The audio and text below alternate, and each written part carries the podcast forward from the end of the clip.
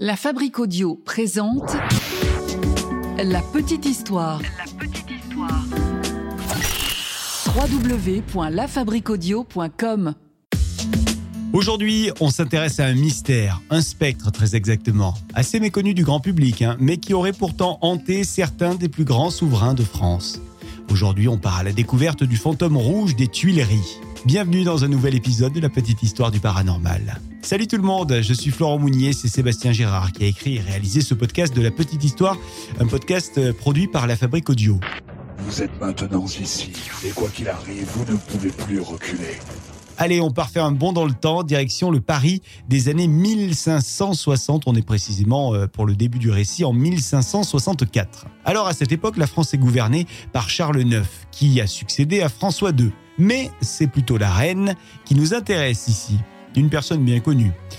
Oui, on en a tous entendu parler, c'est Catherine de Médicis. Catherine qui a marqué l'histoire de France. Je vous rassure, nous n'allons pas partir dans un cours d'histoire, non Aujourd'hui, euh, on va plutôt s'attarder sur cette année 1564 qui est le démarrage de notre récit, parce que cette année-là, la reine décide de se faire construire un nouveau palais.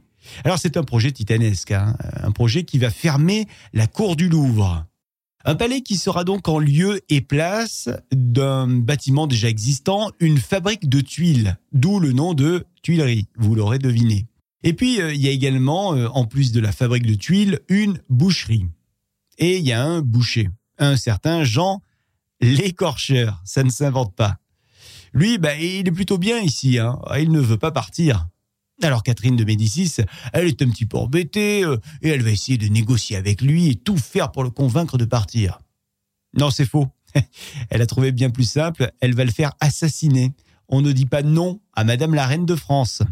Et donc elle envoie ses troupes pour aller chercher Monsieur l'écorcheur. Et au moment de mourir, ce Monsieur l'écorcheur aurait dit à celui qui était en charge de s'occuper de son cas, ou plutôt de, de s'occuper de sa tête, un certain Neuville, il lui aurait dit donc Soyez maudit, toi et tes maîtres, je reviendrai.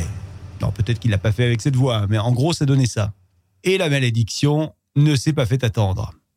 Oui, à peine quelques heures après la mort de l'écorcheur, Neuville se dirige tranquillement vers le palais de Catherine de Médicis. Il est parti pour euh, y faire son rapport, mais pendant qu'il marche, il sent que l'air se refroidit. Et ce n'est pas un rhume, ça devient glacial autour de lui. Et quelqu'un le suit. Alors il se retourne. Et là, il voit face à lui Jean l'écorcheur qu'il vient de tuer. Jean l'écorcheur se tient devant lui et il est habillé d'un costume euh, fait de son propre sang. Et ce n'est pas tout.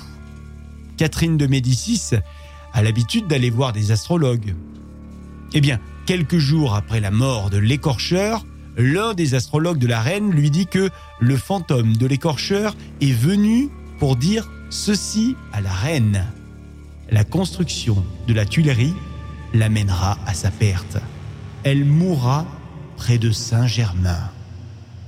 Alors la, la reine, vous le comprenez, elle prend ça très au sérieux. Alors elle décide de quitter la, Tuilerie pour s'éloigner. Elle va partir de, de Saint-Germain d'ailleurs. Euh, elle part séjourner euh, du côté de Blois. Et là-bas, arrivée à Blois, elle se sent effectivement plus en sécurité. Elle se sent déjà loin du fantôme, loin de l'écorcheur. Sauf que au bout de quelques jours à peine, eh bien, elle va sentir que le fantôme revient. Ouais, il peut se déplacer même à Blois. Il vient hanter Catherine de Médicis chaque nuit. Et il va le faire jusqu'à la mort de Catherine de Médicis le 5 janvier 1589. Alors, vous allez me dire, oui, mais elle n'est pas morte à Saint-Germain, comme le prédisait le fantôme de, de Jean. Ouais, sauf que le gars qui va lui donner l'extrême onction, il s'appelle, devinez comment Julien de Saint-Germain. Tout le monde à la cour a donc eu vent de cette histoire. Cette histoire du fantôme rouge des Tuileries. Et le fantôme est donc devenu la terreur du palais. On dit que quiconque le verra, quiconque l'apercevra, quiconque croisera son chemin, aura droit à un présage dramatique. Et ça ne tarde pas, puisque la suivante sur la liste à subir le sort de l'homme rouge n'est autre que Marie-Antoinette, reine de France et Marie de Louis XVI. Alors il paraît qu'elle aurait demandé au comté de Saint-Germain de la protéger du fantôme au cas où celui-ci viendrait à apparaître devant elle. Sauf que malheureusement, les formules magiques n'ont aucun effet. Et un jour, alors qu'elle déambule dans le château, Marie-Antoinette sent l'air devenir tout à coup glacial. Alors elle regarde dans un miroir et elle voit derrière elle une silhouette. Une silhouette qui est habillée en rouge. Rouge sang exactement. Il est là, juste à côté d'elle. C'est lui, Jean l'écorcheur. Et il n'est pas là pour lui donner les numéros du loto, non. Il est là pour lui prédire un drame. Il annonce à Marie-Antoinette qu'elle va bientôt mourir de manière très violente. Voilà ce que le fantôme annonce. Charmant. Et le fantôme, il ne s'arrête pas là. Il va continuer à hanter la reine jusqu'à sa condamnation et donc jusqu'à sa décapitation en 1793. Le fantôme continue son aventure après ça. Il va par exemple apparaître devant Napoléon Ier en 1799. Il apparaît euh, devant Napoléon Ier dans sa résidence. Il va même le conseiller, euh, paraît-il, sur un coup d'État. Il fait aussi la promesse à Napoléon de le protéger jusqu'à son 45e anniversaire. Enfin, début avril de l'année 1810, le fantôme rouge apparaît juste avant le mariage de l'empereur, mais ce dernier refuse de l'écouter. Bah oui, parce que c'est son mariage quand même. Hein. mais vous vous en doutez, ça ne plaît pas du tout au fantôme, un petit peu susceptible. Alors, il se met à hanter les couloirs du château de Fontainebleau. Et un jour, il croise Napoléon. Et, et c'est là qu'il lui prédit la terrible défaite de Waterloo. Il y a même certains courtisans qui disent avoir vu le fantôme sur les marches de l'opéra, juste après la mort de Napoléon. Alors bien des années après, euh, notre fantôme, euh, bah, il continue à apparaître. Hein. La dernière fois qu'il est apparu, c'était le 23 mai 1871, en pleine insurrection des communards à Paris. Le palais des Tuileries est incendié à ce moment-là. Il brûle même longtemps, pendant trois jours. Trois jours durant lesquels des témoins affirment avoir vu une silhouette rouge sang, qu'il regardait avant de se jeter dans les flammes, les flammes des Tuileries.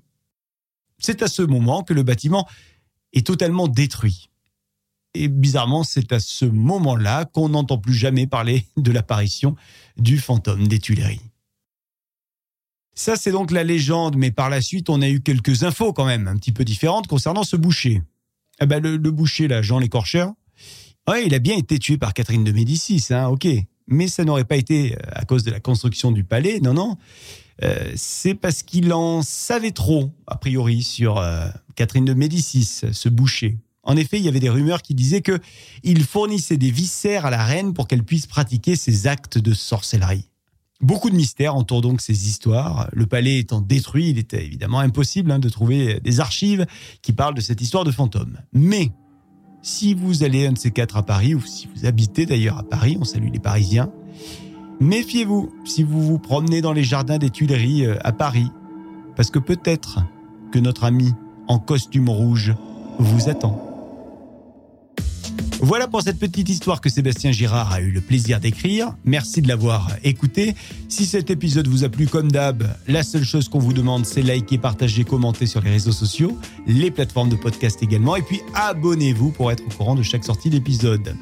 À dans un mois avec euh, une autre histoire paranormale, et puis euh, dans 15 jours pour une petite histoire absolument normale. La Fabrique Audio présente La Petite Histoire. La Petite Histoire. Vous souhaitez devenir sponsor de ce podcast? Contact at lafabriquaudio.com. Ah oui, avant d'oublier, euh, la Fabrique Audio euh, accompagne les marques, les entreprises, les collectivités. On crée pour vous du contenu euh, audio. Donc, si vous avez envie d'en savoir plus pour imaginer une web radio, un podcast, n'hésitez pas à nous contacter. Contact la fabrique audio.com, la fabrique avec un K. À très vite dans la petite histoire.